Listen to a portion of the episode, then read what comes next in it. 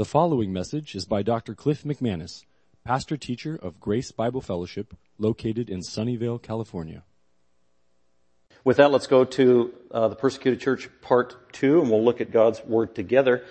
As we're going through the book of Acts, just by way of reminder, in chapter eight, we talked about how it's a transitional chapter in the book of Acts, but also a transitional chapter in terms of church history, in terms of the significant events that have happened up to this point. We find ourselves in Acts chapter 8 in the church of Jesus Christ that was born on the day of Pentecost. Now is only maybe two months old. We don't quite know. So it's very young. It's almost brand new. And within just a few weeks of time and maybe just a couple of months, the gospel of Jesus Christ that was commissioned to the 12 apostles and some of their close friends and associates, now 120 people, those 120 faithful Christians through the power of the Spirit of God, we were able to preach the gospel of Jesus Christ throughout the entire city of Jerusalem and infiltrate every corner, street, uh, nook and cranny in Jerusalem and even beyond Jerusalem within two months or less. And that was driven by the, the apostles who were daily preaching the word of God publicly all day long.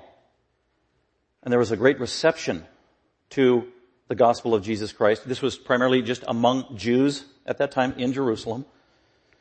And then shortly into it, there was resistance from the Jewish leadership, the Sanhedrin, the Sadducees primarily, and the Pharisees. They tried to shut down the apostles, took them to court, threw them in jail, beat them, gave them a gag order, threatened them, but that didn't stop them. They continued to preach, make disciples, and then they took a very influential Christian in the early church, Stephen, arrested him, dragged him into court, falsely accused him, and murdered him on the spot through stoning illegitimately, solely because he spoke of Jesus Christ and the good news. And that was spearheaded by a Jewish unbeliever with great zeal, a young man, said the scriptures in the book of Acts, and his name was Saul, Saul of Tarsus. He spearheaded this new, invigorated opposition to Christianity in the early church. He was probably responsible for the death of Stephen and spearheading that. Saul was a Pharisee, highly respected, well educated. He had zeal like no other. He was not a believer. He was a Jew. He was proficient in the Old Testament scriptures. He thought he did his dirty deeds to please God, which motivated him all the more, which is very dangerous. Misguided religion is very dangerous. And that was true of Saul. And then with that, a whole, after the death of Stephen, a wholesale persecution against Christians just exploded in the city of Jerusalem. So now every Christian was fair game to be arrested, dragged into court, beaten, and even put to death. And Saul of Tarsus is spearheading this movement, and that's where we find ourselves in chapter 8.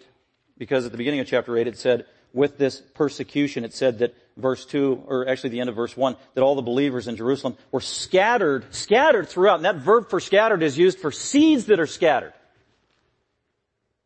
They were scattered. And that's what persecuted Christians are. They're like seeds. Persecution we think is bad, but persecution is like the wind. Wind can be annoying. Many times, wind is, uh, can't be controlled. But wind can also be a good thing, because one thing wind does is it, it blows seeds and scatters them to other soil that they might take root and grow and produce fruit. And that is exactly what this persecution did with these early Christians that were growing in Jerusalem, and the, the wind of persecution is blowing on these Christians. They scatter, uh, they leave the city of Jerusalem, they're fleeing for their lives and from the persecution. They're going to surrounding areas, surrounding cities, 10 miles north up to Samaria and beyond. So God is spreading His Christians everywhere, fulfilling the Great Commission that the gospel would go to the uttermost parts of the earth. And so that's where we find ourselves in Acts chapter 8, where now the gospel is spreading beyond the perimeters in the vicinity of Jerusalem to the uttermost parts of the earth, starting in the nearest town, which is, or area and region, is Samaria. So that's where we'll pick up uh, in Acts chapter 8, starting at verse 4 and 5, and we'll go up to verse 25. Two main characters in this passage are uh, a faithful believer named Philip. Philip was one of the first deacons that was selected by the apostles, but also by the congregation in Jerusalem. Uh, he was recognized as a quasi-deacon because he was faithful. He was a servant. He was filled with the Spirit. He was truly born again. He was exemplary in his uh, walk as a Christian, and that's why he was identified. So this is Philip. He's not one of the. There was an apostle named Philip. This is not him. This is Philip, the deacon, and then later on he's identified as Philip the evangelist. He is gifted at preaching the gospel of Jesus Christ. He uh, has courage. He's bold. He can relate to people. He can articulate the gospel. This is what it means to be an evangelist. He's gifted in this. One of the spiritual gifts is evangelism. We're evangelists, according to Ephesians 4, and Philip had that gift. We're also going to learn that Philip had other spiritual gifts. Uh, one of the spiritual gifts is powers, dunamis, the ability to do miracles, cast out demons. Philip was given that spiritual gift. 1 Corinthians clearly says that God is the one who sovereignly gives his gifts to his people as he sees fit, and God in his sovereignty gave these amazing spiritual gifts to Philip to spread the gospel. So that's just a little background about Philip because he's one of the main characters. Uh, another main character in this story is a man named Simon. Simon, um, the magician, Simon Magus, we call him historically. A nefarious character, really. Uh, the subtitle to the sermon could be The Persecuted Church, and then the subtitle could be The First False Convert, or The First False Disciple of the Church. Judas was a false disciple during the public ministry of Jesus. But this, Simon, as far as we know, is the first known or identified in scripture false con- disciple or convert of the church.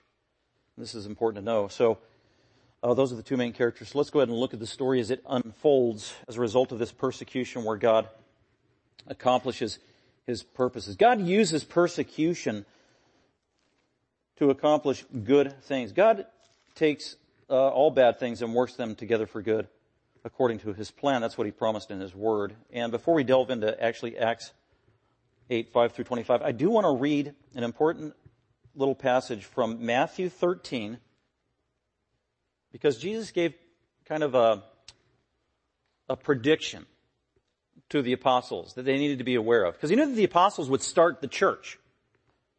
He told them that. I give you the keys, Peter, Matthew 16 at the end of his ministry. Peter, I'm giving you the keys of the kingdom. What does that mean? That means Peter and the apostles had the authority to unlock the door to the church through the message of the gospel of Jesus Christ.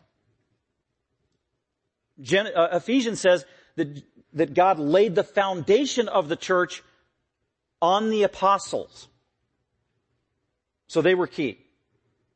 And so Jesus is training them and preparing them. Boy, when I leave and I go back to heaven, it's not going to be all easy. There's, don't be cut off by surprise some, of some things that are going to happen.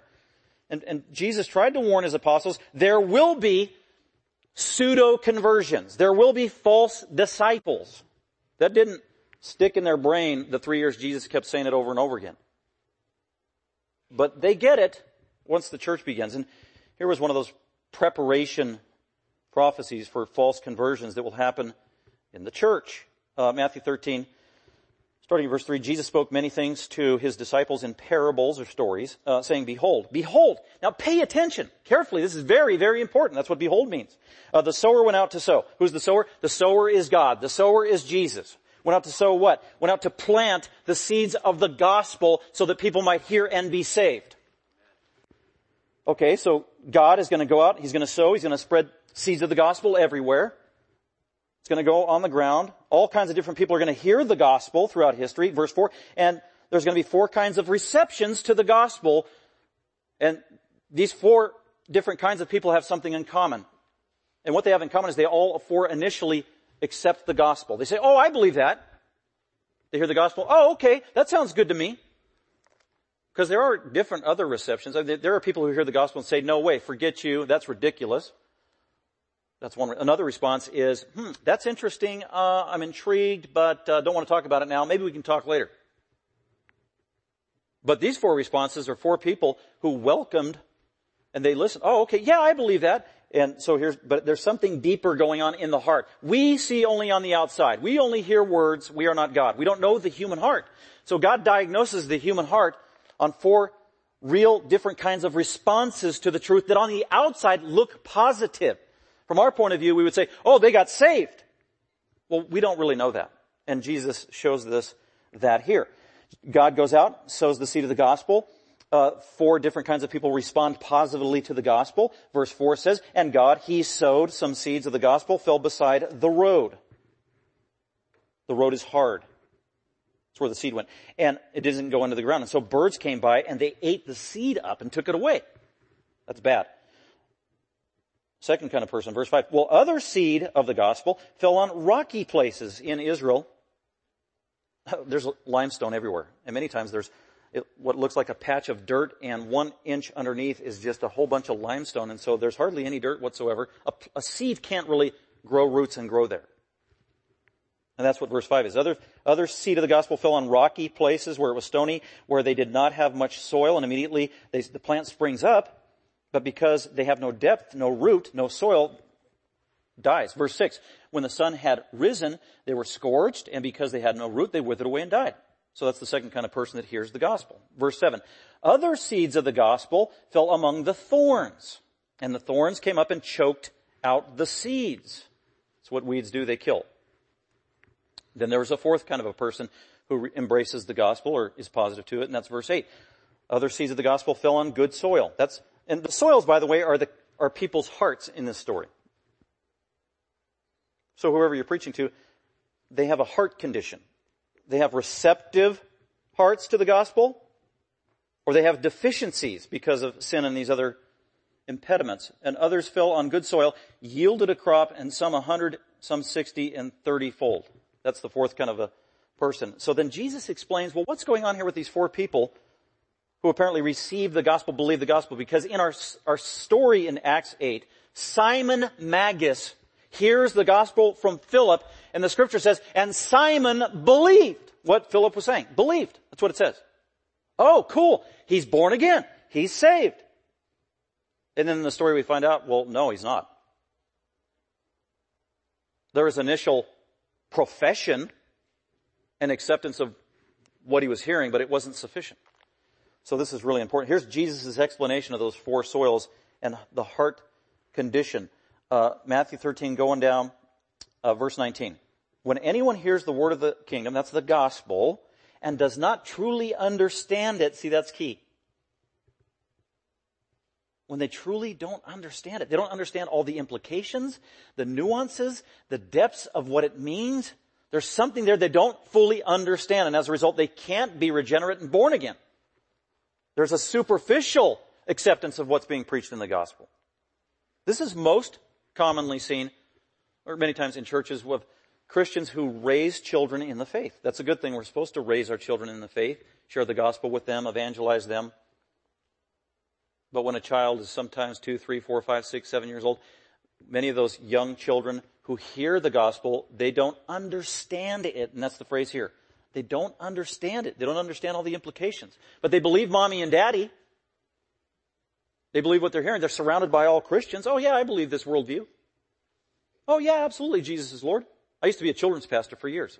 And I could go into a classroom of 25 kindergartners Give me 20, give me 15, 20 minutes, and I could wax eloquent and be impassioned and relate to the five, uh, five-year-old kindergartners, and I can tell them about heaven and hell and the reality of the devil and how God is a loving God and their creator and the savior and that God can save you of your sin and he can rescue you. And if you believe in Jesus, you will go to heaven forever and you'll be saved from hell. And when you die, you won't go to hell. You'll be in heaven forever. And if you become a Christian, God will protect you from the devil and he'll be, never be able to hurt you. And I could go on. And when I'm done after 20 minutes, I could give an altar call and say, which one of you 25 kids would like to receive Jesus, believe in him and be saved from the devil and never go to hell and go to heaven? And all 25 would raise their hand.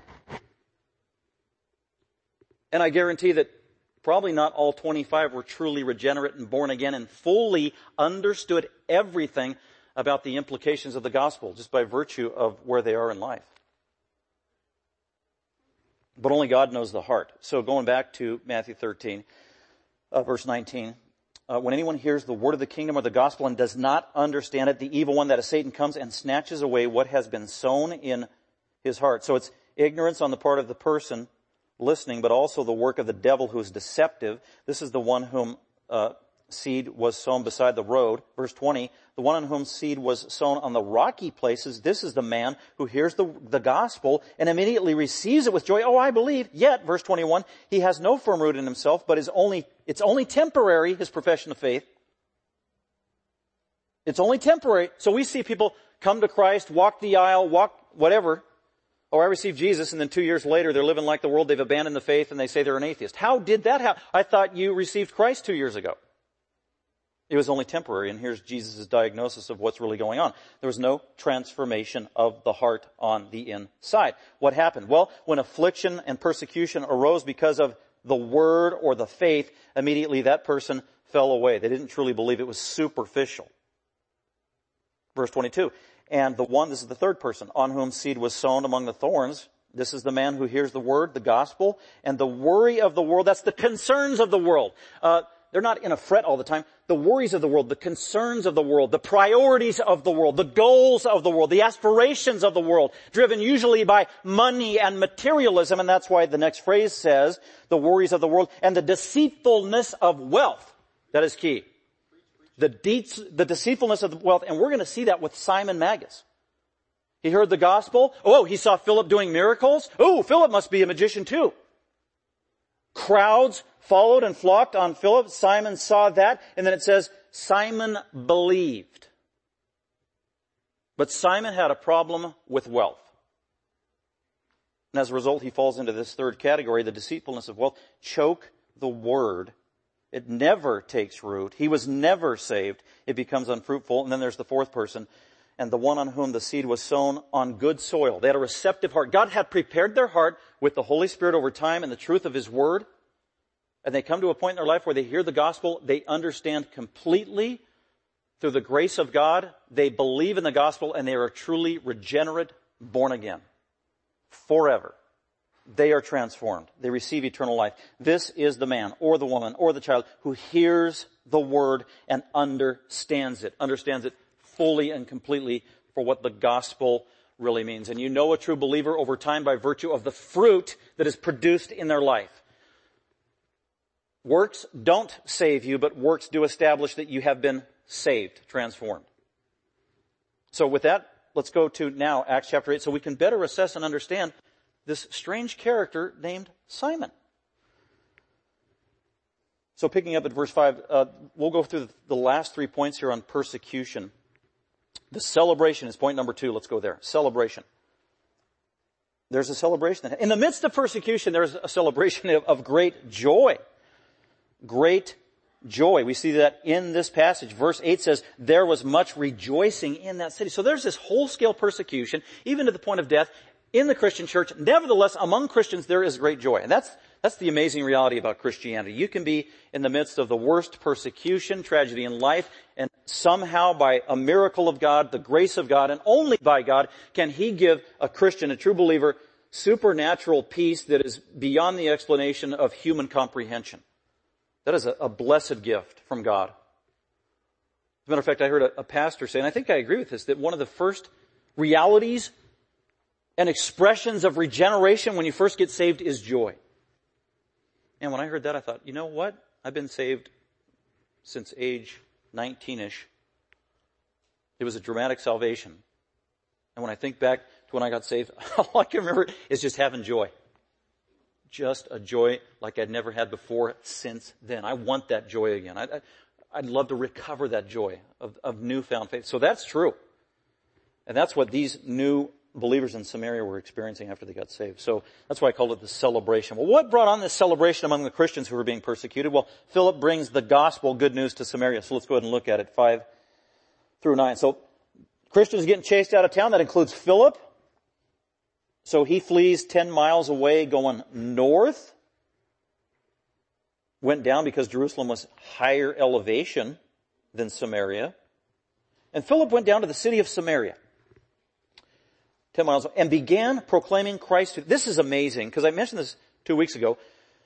the Jews lived in Jerusalem and in Samaria, that region, the Samaritans lived. Who were Samaritans? They were half-breeds. They were half Jewish. There were also some Gentiles there. The Jews thought the Samaritans were dirty.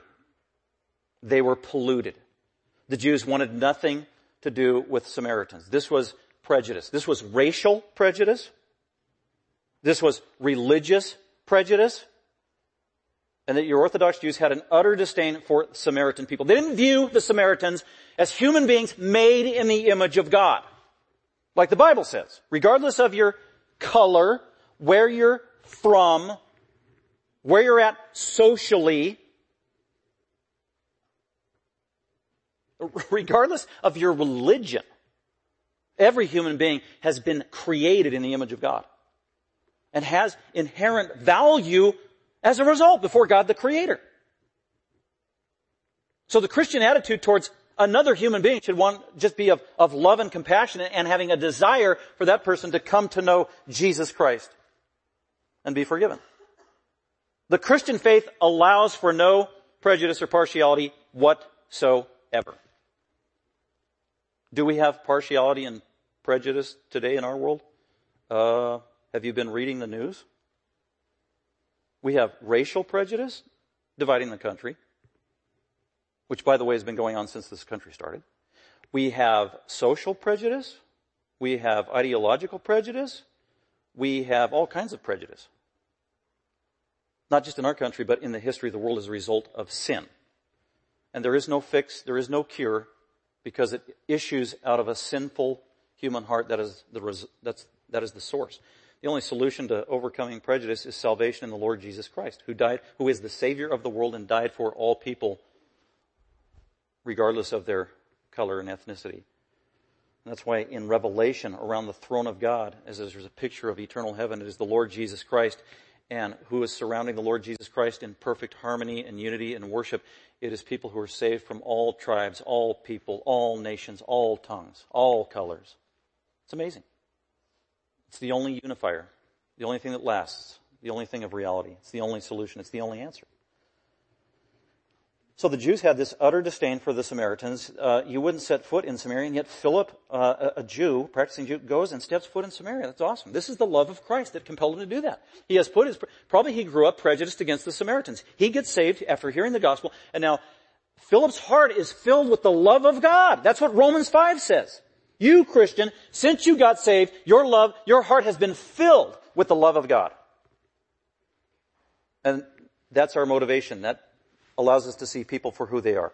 Made in the image of God. They need to be rescued by the love of God and Jesus Christ. This is what compels Philip. He goes into Samaria. He doesn't care what his Jewish friends think. He doesn't even think, he doesn't even care what the Samaritans think. The fact that he's a Jew. They think he's dirty.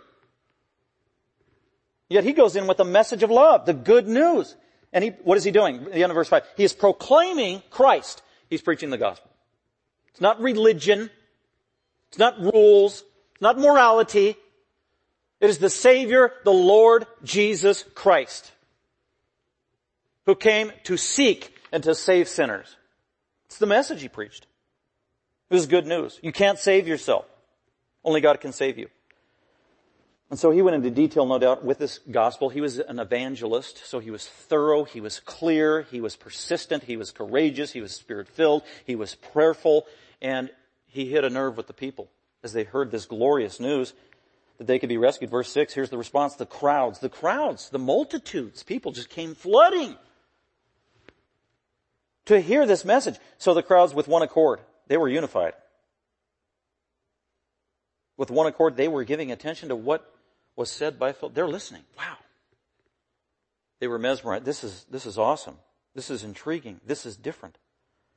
This man is sincere. And as they heard, and then they saw the signs, the miracles which Philip was performing, God gave him that spiritual gift to validate his ministry, that this was true, that he truly was a prophet of God, and they saw that. The Samaritans knew that. The Samaritans believed in the first five books of the Bible, like Moses, who did miracles to validate that he was a prophet. They understood that. This man was sent from God. This Philip is legitimate. His message is true. As a result, verse 7, for in the case of many who had unclean spirits. They were demon possessed. So there were many people in Samaria who were demon possessed. And when they heard the gospel, The demons were leaving them, shouting, screeching with a loud voice upon the salvation and regeneration of believers. That's the quickest way to do a demon possession is somebody repents and gets saved. Boom. That demon inside is no longer welcome. Gone. A Christian cannot be possessed by a demon. A Christian is possessed by the Holy Spirit of God. So these demons are shrieking. They are afraid. They leave. No vacancy. This place is occupied by Almighty God Himself. And many who had been paralyzed and lame were healed. Real, genuine miracles by the hand of Philip through the power of Almighty God. So there was much, and as so crowds, and as a result, there was much rejoicing in that city. That means many got saved, true salvation, and there's great rejoicing and celebration, giving glory to God. And that is a theme by Luke the writer in the Gospel of Luke in the book of Acts. That many times when there is initial salvation, the quickest thing that results is just amazing, uninhibited joy and celebration. I think of uh, Luke 15 with the lost son, the prodigal son. Actually, the whole chapter are illustrations of one who was lost and then got saved. And the repeated, repeated refrain is, upon finding and salvation is the one in heaven is rejoicing in the presence of the angels. That's not the angels rejoicing, that is God the Father rejoicing over salvation. The day that you got saved, if you were saved, the, the greatest, the person rejoicing the most was God Almighty in heaven. And that's what they're doing here. This is, this is awesome. A celebration of the grace of God in their lives. Uh, one of these people that responded to the gospel, verse 9, uh, was a man named Simon, who formerly was practicing magic in the city. So he was Magus, Simon Magus, Simon the magician. Uh, the magician, Mag- Magus was a loaded term in that day 2,000 years ago. Uh, it had to do with the occult. It had to do with false religion. It had to do with quasi-science. Uh, they were so-called experts of the stars but they weren't just astronomers. They turned it into astrology because they did, tried to determine uh, mystical realities and religion from the stars, kind of like the zodiac today. So it was occultic, and that's what this guy did. That's who he was. He was an expert in his field. He practiced magic for a living in the city. Everybody knew him. He had a reputation.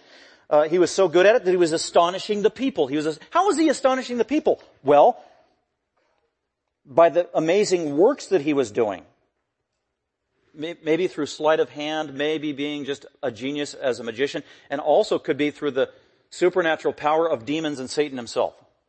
Probably. And people were just in awe of him. They feared him.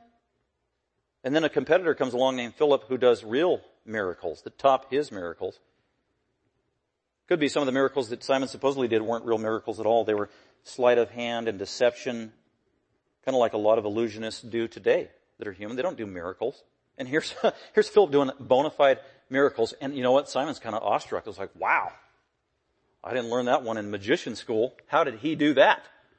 I know that guy, my neighbor, he, he only had one leg and now he's got two.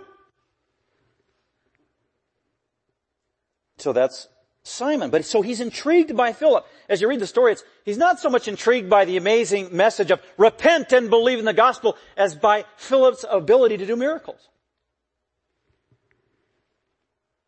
But he used to astonish the people. And by the way, it says uh, he was astonishing the people of Samaria, claiming to be someone great. They didn't say he was great. He claimed himself that he was great.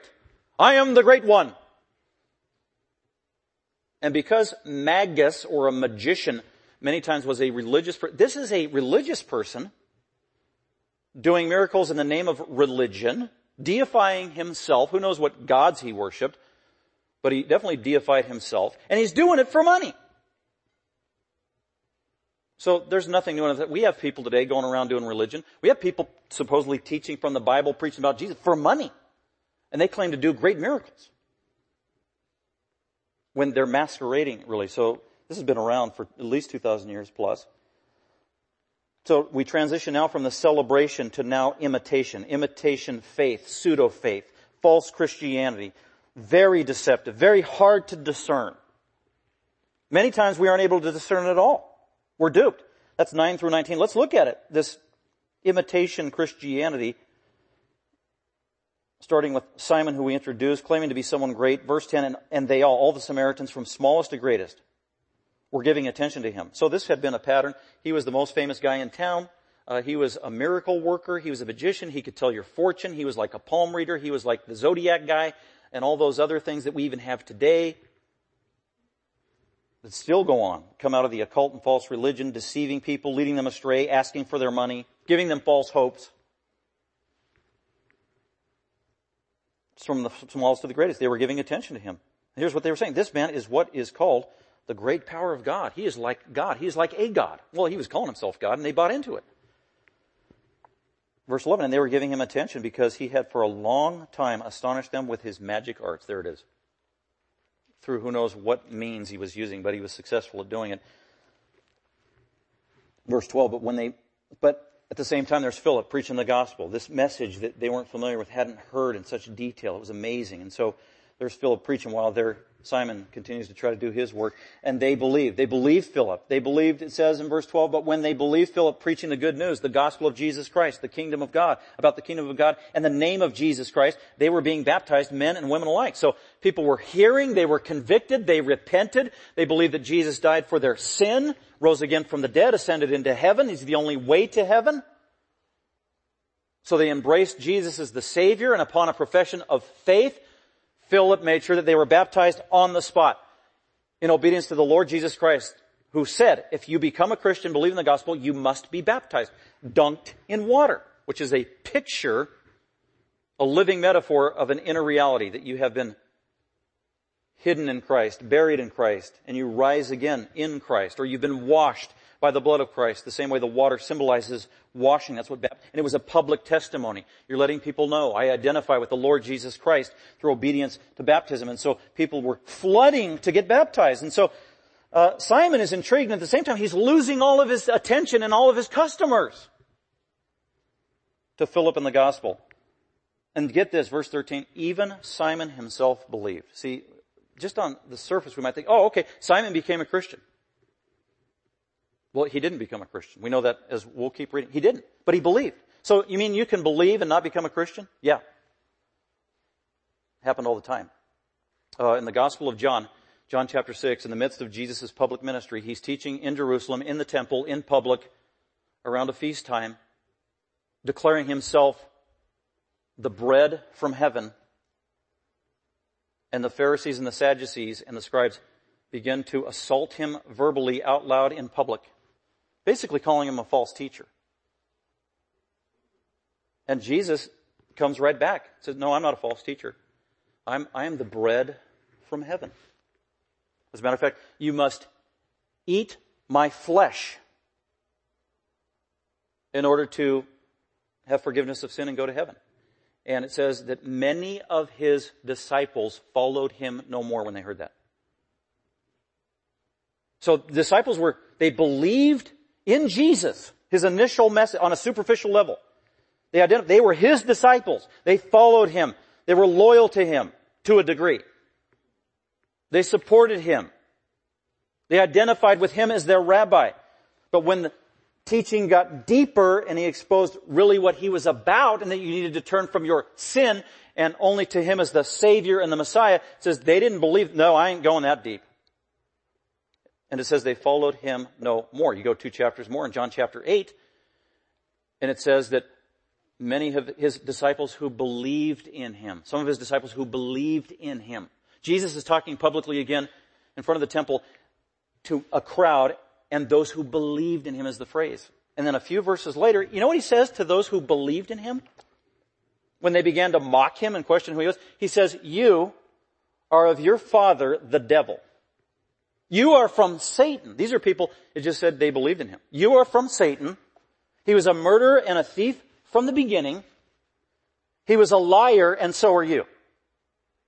That's what he said to his disciples. Not the apostles, but people called disciples and those who believed in him. So there's a superficial belief. So there is a, a pseudo belief, a false belief, a shallow belief, an inefficacious belief a belief that doesn't bring regeneration, a belief that is only a, a scent up here and not in the heart. And it does not produce salvation. And only God can diagnose true faith from false faith. And that's what the, the, the epistle of James is all about. There is a faith, there is a belief, that is not superficial. It doesn't save. And that's why James says in his epistle that if it was just superficial belief, the demons believe in God. Satan believes in Jesus. Did you know that? Satan believes in Jesus. Satan believes that Jesus is the Savior of the world. Satan believes that Jesus died on the cross. Satan believes Jesus rose from the dead. And Satan is inherently, incorrigibly evil forever. He cannot be saved. But these were just logical facts that demons understand and believe in, even Satan. So it's more than that. It has to be a heart issue with full comprehension. And one of the things you have to believe in order to be saved is that you are wicked to the core. You are an evil sinner. We are born that way. We are condemned apart from the grace of God. We can't save ourselves. We need to repent from our sin, and that needs to issue from our belief. And that's what Simon didn't have. This recognition and belief of his condition. He couldn't get over the fact that he thought he was great, a God. And there are many people like that. They say, with a shallow, superficial belief, I believe, and they really don't. They don't understand. They don't understand how they stand before God as a condemned, wicked, evil sinner who can't change their own nature. Only God can do that. And that was the Pharisees' problem as well. So, uh, going on and just trying to diagnose Simon's reality when it says that Simon believed, verse 13, and after, even after believing, he got baptized. Philip Philip doesn't know that Simon is not saved. Philip is an amazing, discerning man of God, leader in the church, and he's only going by the information he has, and that is a profession from Simon. Philip preaches the gospel, and, and then Simon says, well, I believe that. Oh, great. Then you need to be baptized. And then Simon says, oh, okay, I will. And then Philip, or whoever, baptizes him. Boom, he's in. He's a member of the church. As far as Philip knows, Philip is celebrating and believing that uh, Simon has joined the church. He believed, he got baptized, and get this, uh, verse 13 says, and he continued on with Philip. He latched on to Philip. All external signs that maybe this guy is truly a Christian, but he's not. This is uh, something that pastors and other Christians need to be aware of. That Pastor Cliff, have you ever baptized somebody who later on abandoned the faith and they weren't Christian? Yeah, actually I have. That leaves a sour taste in your mouth.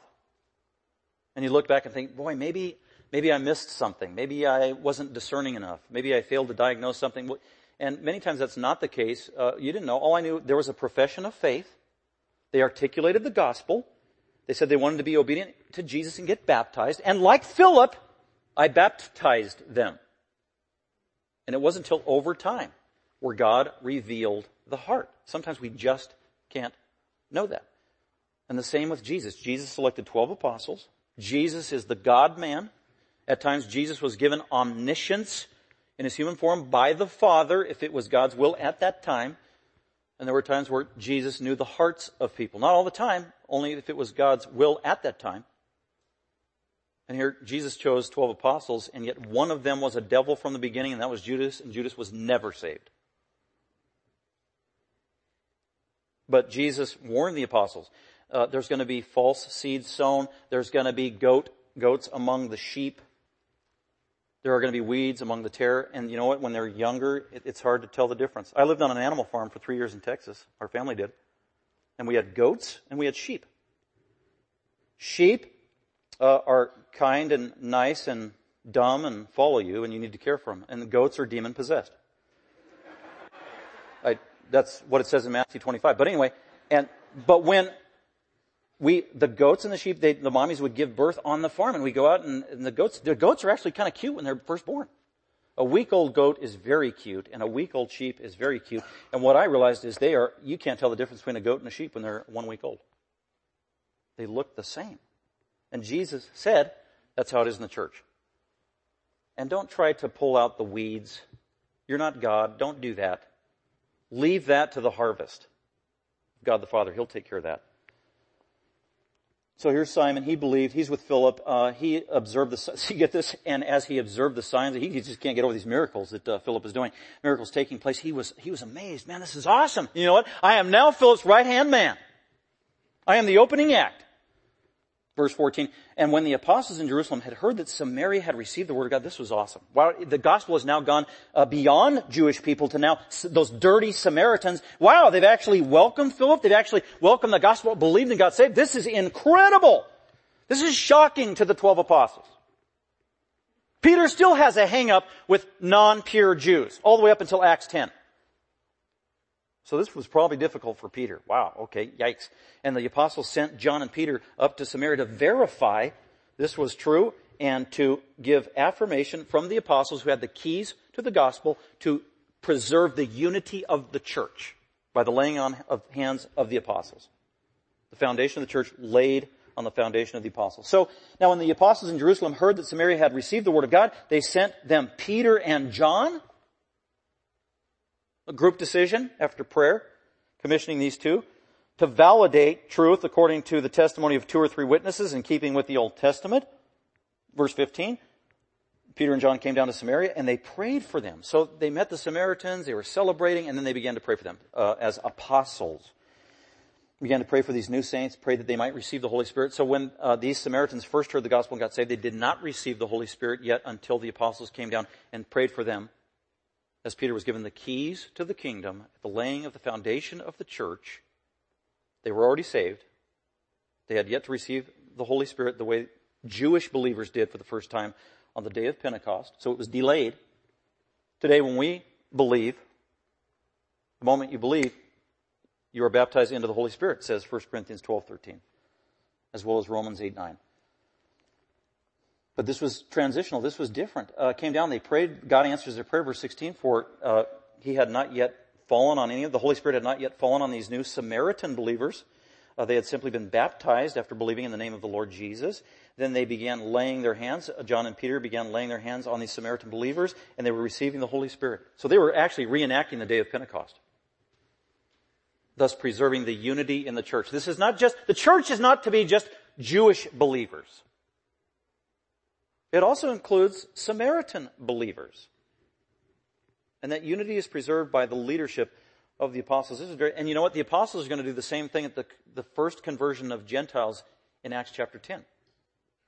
Cornelius and Gentiles get saved, and the same thing. It, it has apostolic affirmation the laying on of hands, the praying, and then the, the Holy Spirit is poured out again so that the day of Pentecost is reenacted for the third time, thus preserving the unity of not just a Jewish church, not just a Jewish Samaritan church, but the church includes Jews, Samaritans, Gentiles as one new man, fulfilling Jeremiah 31, the new covenant.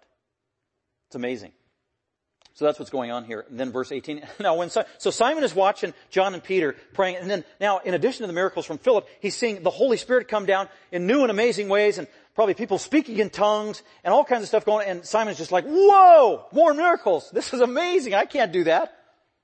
And now when Simon saw the Spirit was bestowed through the laying on of the apostles' hands, then Simon does this. He offered them money. Hey Peter, man, I'll give you cash for that gift. That would go great in my next show. Wow. Trying to pay cash to replicate the sovereign work of God.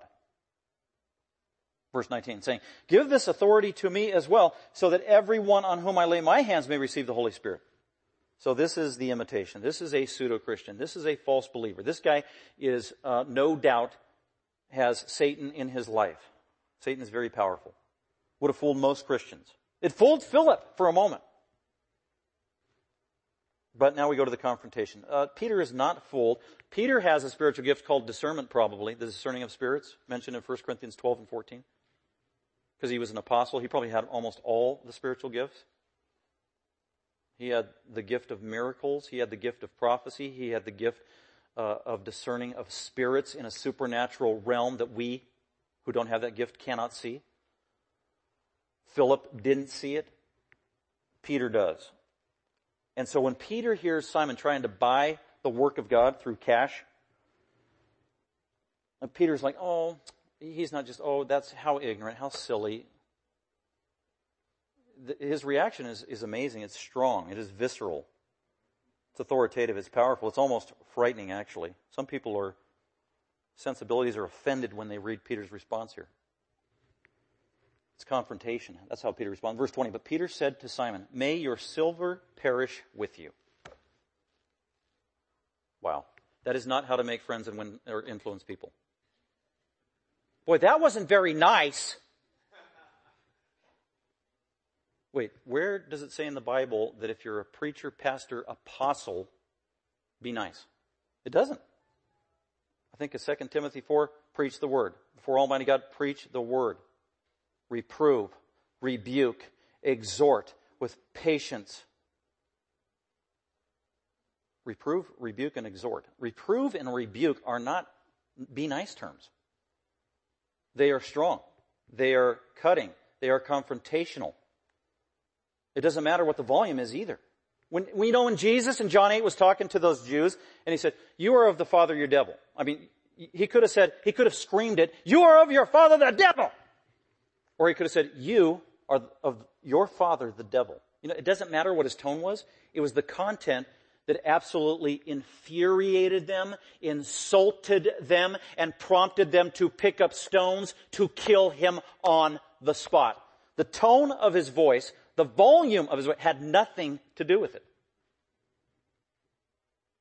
This is hard for some people. Um, times for all. I mean, you go back to Acts chapter 7. Listen to what Stephen said to the Jewish leadership in verse 51. You men you're supposed to respect authority. Here's what Stephen said. You men who are stiff-necked and uncircumcised in heart are always resisting the Holy Spirit. Okay, that's not nice. But that is true. Matthew 23, Jesus publicly again to the Pharisees, the religious leaders, seven times. You hypocrites. Woe unto you, hypocrites. Snakes. Sons of the devil. Whitewashed tombs that, that wasn't nice. Nehemiah chapter 13. Nehemiah was a man of God, a prophet of God, led by God, spoke in the power of God. And then when he saw all these compromising Jewish men who were intermingling and marrying women they shouldn't be marrying, idol worshippers, it says that Nehemiah is giving his first-hand account in Nehemiah 13. And he said, I began to rebuke them and curse them and publicly uh, exhort them and I began pulling on their beards. I've, I've never done that. Uh, I am not a prophet. But that's what Nehemiah did as they were violating the word of God. So this is like, whoa! This is a unique ministry, this, this prophetic confrontation that many times is reserved for just men like Peter, as they are led by God. There are times where Peter could do things in the flesh and sinfully, but here he is actually moved by the Holy Spirit to confront Simon because it is warranted. It is a public sin warrants a severe public rebuke. And God is going to make sure that Simon becomes an example for the early church. May your silver perish with you because you thought you could obtain the gift of God with money. This became known as simony, buying the favors of God with money. We still have it today. Verse 21, you have no part or, or, portion in this matter, for your heart is not right before God. He's not a Christian. Therefore, repent of this wickedness. You are wicked to the core. These are strong words from Peter. Therefore, repent of the wickedness of yours and pray the Lord that if possible, the intention of your heart may be forgiven you. I need to say, by the way, this is not how you witness to unbelievers cold turkey, by the way. You don't just go up and start doing what Peter did. The book of James says, uh, teachers have a higher standard of judgment. The Sadducees and the Pharisees got the most resounding rebuke from Jesus, calling them snakes and serpents and everything else, because they were teachers. They, they knew better. They're not sinning in ignorance. If you're going to be a teacher of the Bible, there is a stricter judgment incurred for you. So the Pharisees weren't cold turkey unbelievers. Um, Simon is not a cold turkey unbeliever. He's heard the gospel. He embraced it. He believed it. He got baptized. He joins the leadership team with Philip. And if he is wicked to the core and wrong, then he needs a sounding rebuke that warrants that at the level that he's at. He's not a cold turkey unbeliever uh, hearing this. There's a stricter judgment for Philip. When we go out in the streets and talk to people who've never heard the Bible before, never heard the gospel before, our approach is very different. Our approach is driven by 1 Peter 3.15. And that is, be ready for an answer to anyone who asks you about the hope that is in you, that's an unbeliever, and they find out, oh, you're a Christian. Oh, you're different. Oh, you have hope. Oh, you have joy. I want that. Tell me about it. And then Peter says, do it with gentleness and reverence. So that's when you're gentle and reverent. It's a different kind of person you're dealing with. Not so with the Pharisees, the Sadducees, and Philip. Very different audience. So that's important to keep in mind to balance our evangelism. Um, Therefore, repent of your wickedness in your heart and pray that the Lord, if possible, the intent, the attention of your heart may be forgiven you. Repent. So he told him to repent. Simon does not repent. There is no evidence of repentance here. Verse 23, for I see that you are in the gall of bitterness and in the bondage of iniquity. So he pulls some phrases out of uh, Deuteronomy in the Old Testament that represent unbelievers who are condemned. And that's what he says about Simon. Simon is not a believer. He is not born again. He is not regenerate. He did everything on the outside that made it look like it. So that's very dangerous, very deceptive. We have that in our churches today. We've had that in the church for 2,000 years. We have that in GBF. Inevitably, it will be in every church. Jesus said so. And so, does Simon respond and repent? Verse 24, but Simon answered and said to Peter, but, so that, ooh, that's not good. You need to repent from your wickedness and ask God's forgiveness. Plead with Him. But, already it tells you, ooh, doesn't sound like a good response. Simon answered and said, well, you pray. Pray to the Lord for me yourselves. It's kind of a sarcastic response, really. So that nothing of what you have said may come upon me. So there is no evidence of repentance here. We don't see Simon uh, following the apostles as a new man, regenerate, repentant, broken. As a matter of fact, church history has different stories. They're not the Bible, they're not totally reliable, but uh, Justin Martyr, who only lived 100 years later, talks about how Simon became known in the history of the church as a Gnostic. He never repented, he never changed, which would be consistent with what we see here. He was warned, he was called to repentance, he knew the truth, he didn't respond the right way. This is sad. So it would be true of all of us except for the grace of God. So that's the confrontation from Peter that was warranted at the right time and has been a warning for all Christians, for all church history, to keep us sober minded, to avoid superficial faith when we can, in our own lives, in our own hearts, and in our own families, and in our churches when it can be identified by God's truth. Well, with that, uh, we have the privilege now to go to communion, the Lord's table, which is really appropriate because one of the messages, resounding messages here is that it is, it's frightening. You can be self-deceived and think you're a Christian when you're not. I truly believe that Simon probably thought he was a believer. Yet he was self-deceived. And, and what Peter was doing was calling him to examine his heart. Examine the truth and examine your heart. And before we have communion, I want to take us to Matthew 7 because this is a sobering reminder that's good for us to look at every once in a while before we go to God in communion. By the way, if you're a Christian, you are invited to participate in communion today. If you know Jesus Christ, that's the invitation in the New Testament to all believers to participate in communion. It is an outward sign of the bread and the cup, remembering the time when Jesus, just before his death, was with his apostles and predicting his imminent death and the meaning of it. I'm going to die for you. I'm going to die on the cross for you. I'm going to absorb the wrath of God on the cross for you, the sins that you deserve to be punished for. I'm going to absorb those for you so that you can be forgiven. That's what communion is uh, through the cup and uh, the bread. Reminder of Jesus giving his life for us. So as the, the plate goes around, just grab one cup, and inside that cup, it's got the bread and the juice. Hold on to that for just a moment. And then after we read our scripture passage together and pray, we'll go ahead and take communion together. But I do want to read Matthew 7 uh, while the, the elements are going around. Um, look at Matthew, if you have your Bible, or you can just listen, Matthew 7, verse 15. Jesus said, Beware. Beware. And he's talking to disciples. He's talking to people who are listening to his message. Beware. Watch out. Beware of false prophets, false religious teachers. They, they'll always be around. You'll know them by their fruits. You don't, we don't know the heart. We can't see the heart. Their fruits are their teaching, their words, their actions. Over time as a pattern of living. That's how we can kind of see, oh, that's the fruit. It's tangible, it's identifiable. Beware. And then Jesus transitions from, you know, beware and watch out for false believers, and then he turns it on them. Now, and beware also of your own, your own self and your own heart. Make sure you're not a wolf. trying to be a sheep. Make sure you're not a false disciple. Because we're all vulnerable to that. And so he says this in verse 21. Not everyone who says to me, Lord, Lord, will enter the kingdom of heaven. Well, when, when does this happen? Well, verse 22 says, on that day, on that day, on that day. This is the day of judgment. This is the day of reckoning. This is the day at the end of the age. It actually could be for some people when they die, it's when they face the Lord Jesus. That's the day of reckoning. Whether it's at the end of the age or when you die and meet, the first thing that happens is you meet the Lord Jesus before you're consigned to heaven or hell forever. That's the day.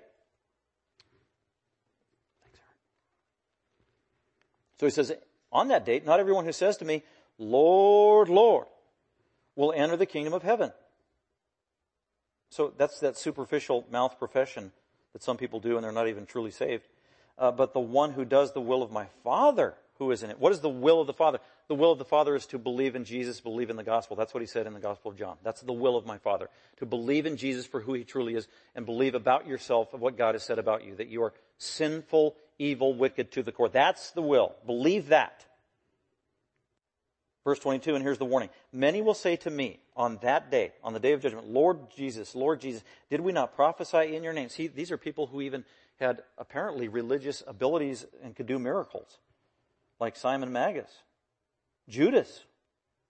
Did we not prophesy in your name? And in your name, cast out demons and in your name, perform many miracles. These are false disciples. They were never saved in the first place.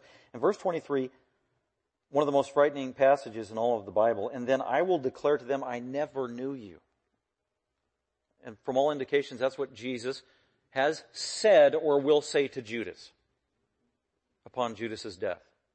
He was a devil from the beginning. He never got saved. And the Lord Jesus had to say this to Judas, I never knew you. I never loved you. You never loved me. You didn't believe the right thing. Your belief was superficial. You rejected me. And then I will declare to them, I never knew you. Depart from me, you who practice lawlessness. Therefore, everyone who hears these words of mine and acts on them may be compared to a wise man. Who is the wise man? The wise man is the one uh, who acknowledges that they are sinful and wicked and cannot be saved apart from the grace of God, and they acknowledge Jesus for who he is, and they believe the gospel with full understanding that he died on the cross, rose again from the dead, ascended on high, and came to seek and save sinners. And so as we examine, I'm going to give you just a minute while uh, we have some uh, music for us. Just pray in your own heart. Have the Holy Spirit examine your heart and to help you, because we can't assess ourselves on our own. We need His help. And confess your sin before God and, and just get clean before Him. And then when we do that, after about a minute, we'll go ahead and partake together. So let's go ahead and pray. Thank you for listening. Dr. McManus is an author, seminary professor, and pastor teacher of Grace Bible Fellowship. For more information about Grace Bible Fellowship, please visit our website at gbfsv.org or call us at 650 630 0009.